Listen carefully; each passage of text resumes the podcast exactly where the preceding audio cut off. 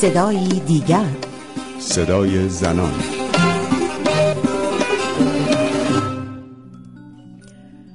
باتون و گلوله و دستبند زندان و بازداشتگاه و بیخبری اخراج و تنبیه و اعتراض.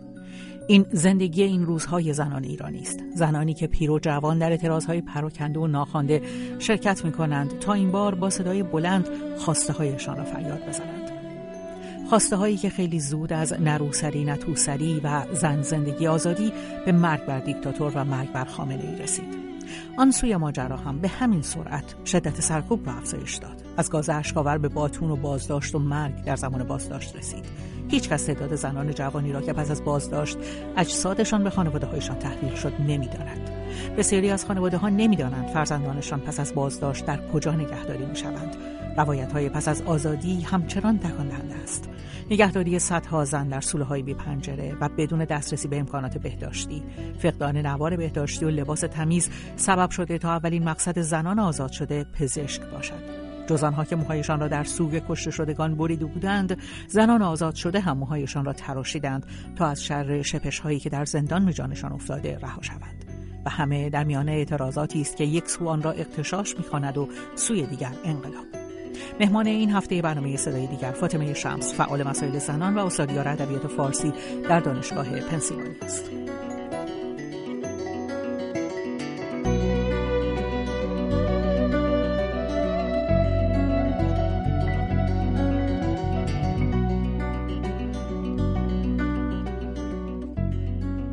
ایرانی در این روزها دارن چیزهایی رو تجربه می‌کنن که شاید بشه گفت بعد از انقلاب اسلامی برای اولین باره که بخش عمده ای از زنان دارن باهاش درگیر میشن.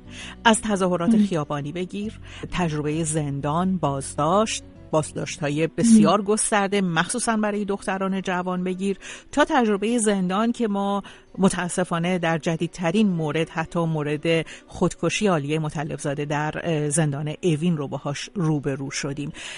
فکر می‌کنی زنان ایرانی چه دوره ای رو دارن میگذرونن؟ یک تجربه ناکام دیگر یا اینکه حرکت به سوی یک تغییر؟ من فکر می‌کنم که این بار گرچه که اون چیزی که ما شاهدش هستیم در واقع تداوم همون مبارزه ها و تلاش ها ایستادگی ها در مقابل نظام ضد زن و زن ستیزی که بر ایران حکومت می‌کنه و نمیشه این رو جدا دونست از جنبش مترقی زنان که یه عمر بیش از صد ساله داره حتی در ایران. ولی به نظر من اون چیزی که این بار رو از بارهای قبل متفاوت می‌کنه اینه که این جنبشی که شکل گرفته این خیزش انقلابی که الان مشاهدش هستیم توی ایران نه فقط در ایران و در خاورمیانه بلکه در جهان.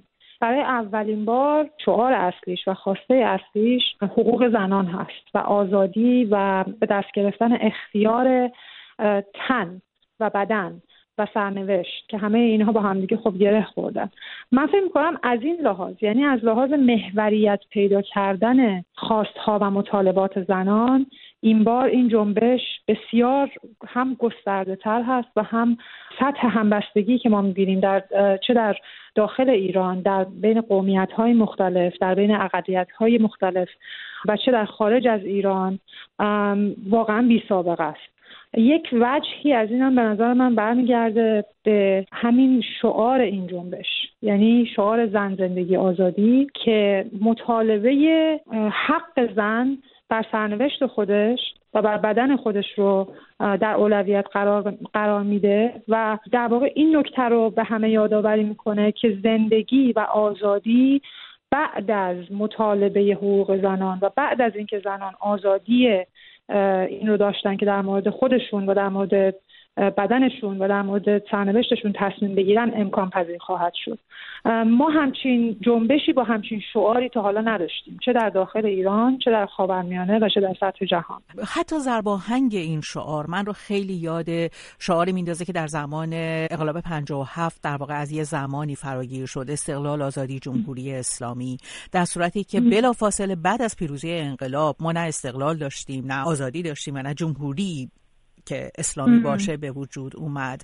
خیلی ها معتقدن از زمانی که بدیل مرد میهن آبادی به میدان اومد اساسا اون زن زندگی آزادی از هویت خودش خالی شد و در حد یک شعار نوشتمانه بر روی کاغذها باقی مونده. درسته شاید به زبان بیاد ولی اون به خاطر اون ماهیت فراگیر بودنش و ماهیت پیشروانه است که داره مطرح میشه.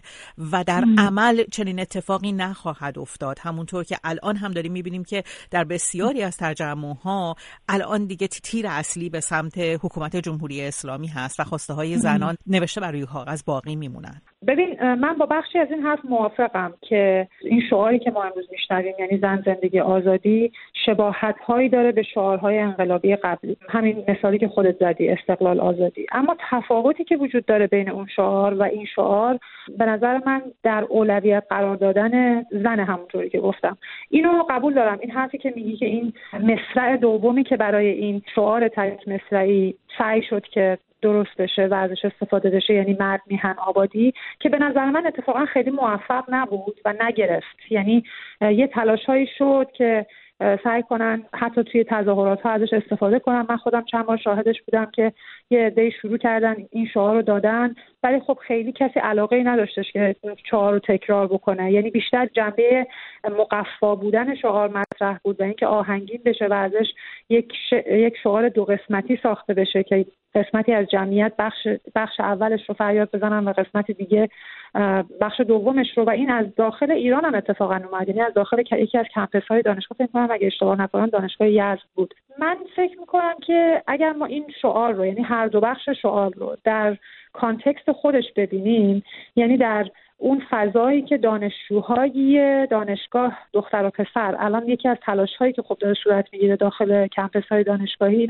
این هم هستش که دانشجوها دارن سعی می‌کنن سلف سرویس ها رو مشترک بکنن مختلط بکنن با هم غذا بخورن و حتی اگه اجازه پیدا نمی‌کنن بیان خارج از سلف سرویس توی حیات بشینن کنار هم دیگه. من این شعار رو اتفاقا اینجوری بهش نگاه می‌کنم که درش برابری جنسیتی می‌بینم و مردانی که اومدن و در کنار زنان قرار گرفتن برای مطالبه حقوقشون. این حرف رو قبول دارم که الان با تغییر سطح مطالبات بسیار تغییر شدیدی بوده. خیلی سریع شعارها تغییر کردن و البته این خب اتفاقی که توی تمام نظام های تمامیت خواه و توتالیتر میفته چون خیلی سریع معترضان به یاد میارن که در دوره های قبلی هم همین اتفاق افتاده و برای مطالبه حقوق اولیهشون به خیابان ها رفتن و جوابشون گلوله بوده و به این نتیجه می‌رسن که این ساختار سیاسی اصلاح پذیر نیست. بنابراین مطالبه حقوق اولیه برابر میشه با از بین بردن نظام سیاسی و سرنگونی و سقوط اون ساختار سیاسی. حالا اون چیزی که به نظرم اهمیت داره اینه که زنها در همچین وضعیتی یعنی در وضعیت های انقلابی کاری که باید بکنن اینه که باید شبکه سازی بکنن و باید به صورت سازماندهی یافته مطالبات خودشون رو پیگیری بکنن و جلو ببرن. فکر می‌کنی تحت اون سرکوب شدیدی که در ایران وجود داره این توقع توقعیه که واقعا روی زمین میشه انجامش داد؟ به من فکر می‌کنم یکی از وجوه خیلی مهم و برجسته این جنبش وجه فراملیشه. به این معنی که خیلی از کسانی که در طول این سالها فعالیت می‌کردن در حوزه زنان مجبور به ترک ایران شدن و در تبعید زندگی می‌کنن به خاطر فشارهایی که روشون بوده یا حبس کشیدن یا تهدید شدن. و الان ما یک شبکه ای از فعالان حقوق زنان و فمینیست های ایرانی در خارج از کشور داریم. یه بخشی هم خب در داخل ایران هستن. من فکر می‌کنم یکی از وجوه این جنبش که اون بخش فراملیشه بهش این امکان رو میده که شبکه سازی ها شبکه سازی هایی نباشه که صرفا به داخل محدود بشه. اتفاقا کسانی که در خارج از ایران هستن فعالان زن به طور خاص اینجا من راجبشون حرف می‌زنم. من فکر کنم که الان ساختن کالکتیو ها و ساختن گروه هایی که بتونن همفکری بکنن بتونن ایده هایی که به ذهنشون می‌رسه رو با هم در میون بذارن و اونها رو اجرایی بکنن. و ببین خیلی از اینها کارهایی که به نظرم جنبه آموزشی داره خب؟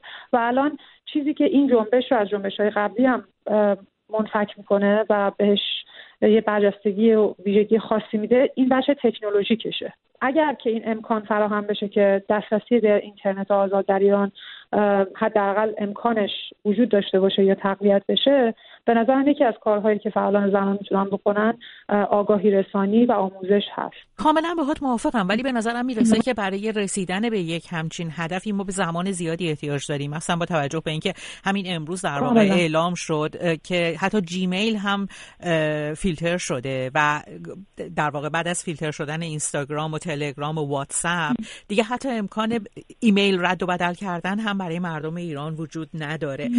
فکر می‌کنی در کوتاه مدت این تجربه سنگین این تجربه حبس شدن در خانه ای که زنان اتفاقا بهش عادت دارن.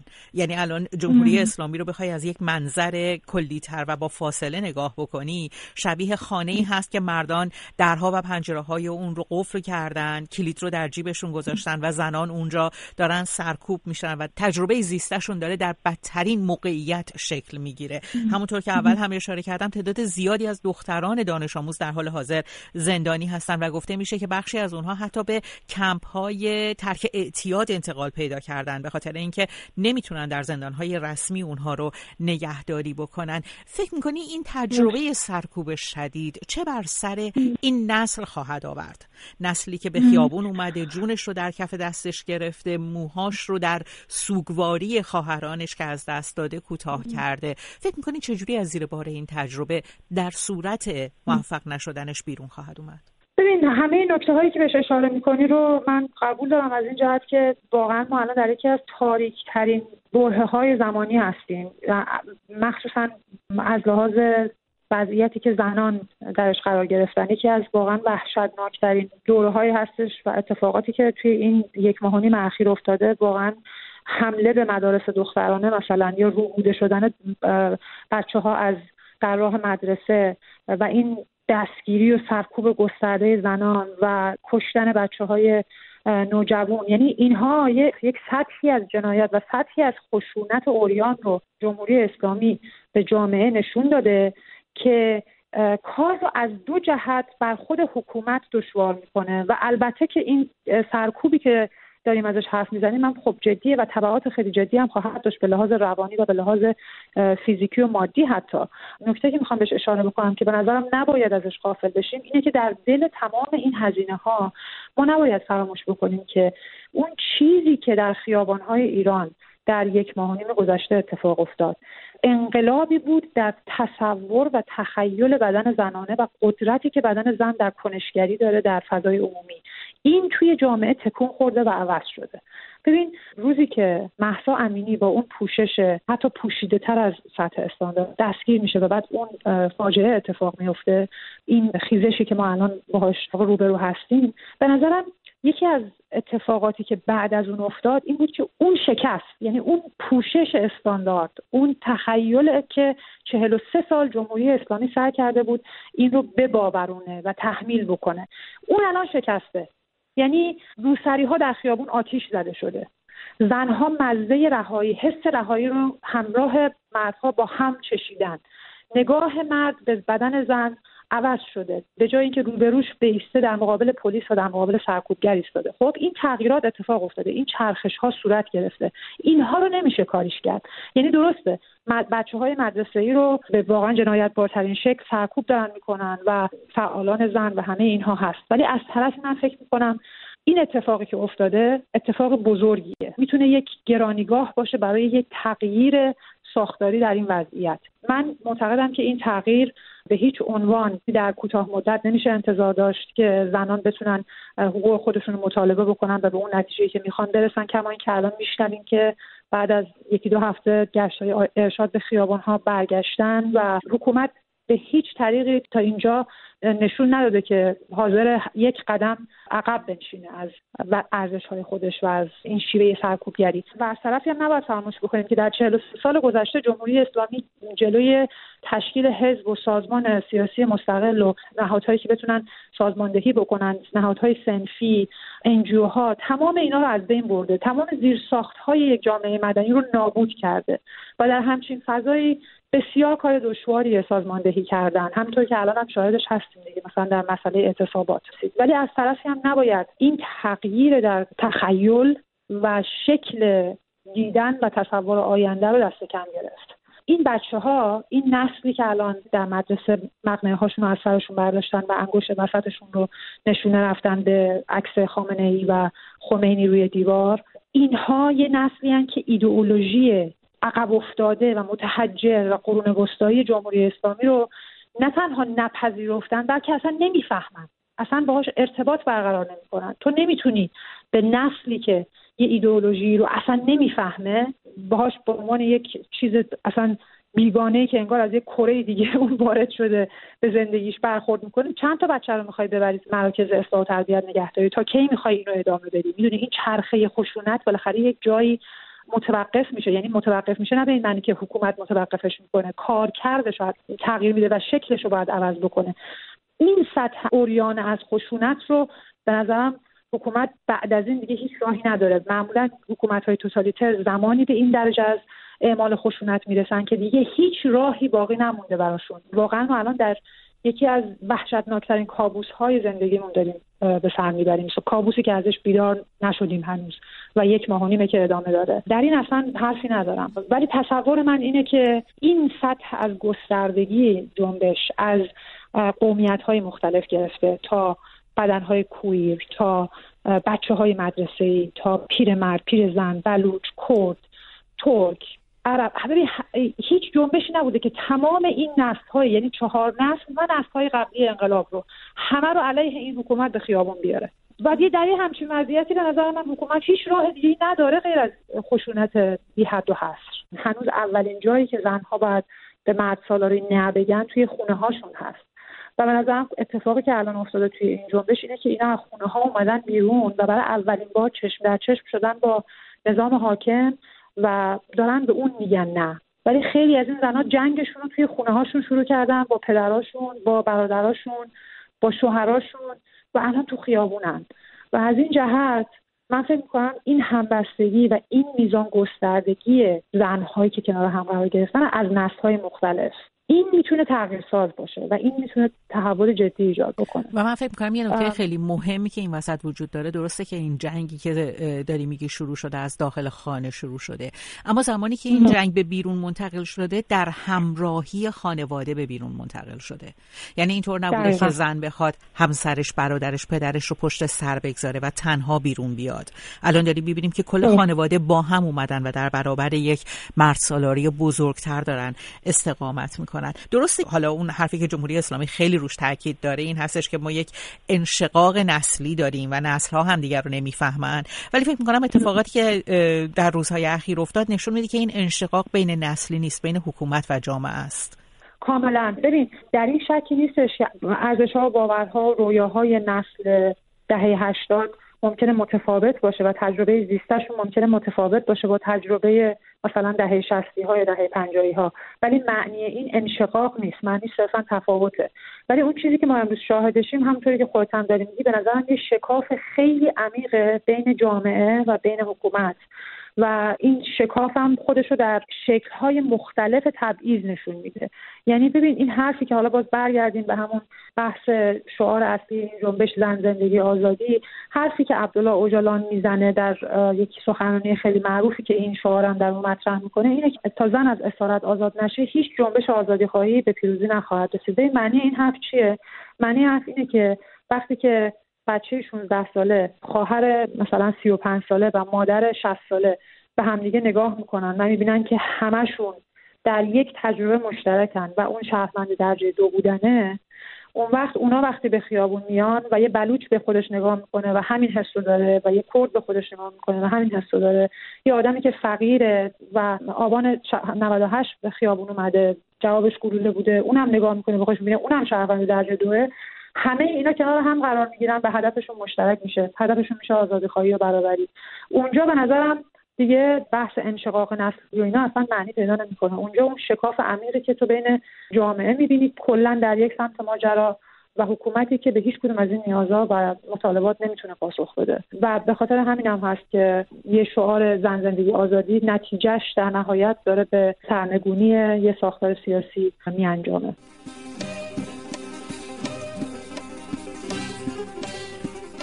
به پایان گفتگو با فاطمه شمس فعال مسائل زنان و استادیار ادبیات فارسی در دانشگاه پنسیلوانیا رسیدیم. من رویا کریمی مرج از اینکه تا این لحظه در کنار ما بودید. سپاسگزارم شما هم می‌تونید نظراتتون رو با من و شنوندگان برنامه صدای دیگر در میون بگذارید. کافی است پیام خودتون رو ضبط کنید و به شناسه کاربری ات فردوگرام در کانال تلگرام رادیو فردا بفرستید. تا هفته دیگر و صدای دیگر پاینده باشید و شادمان.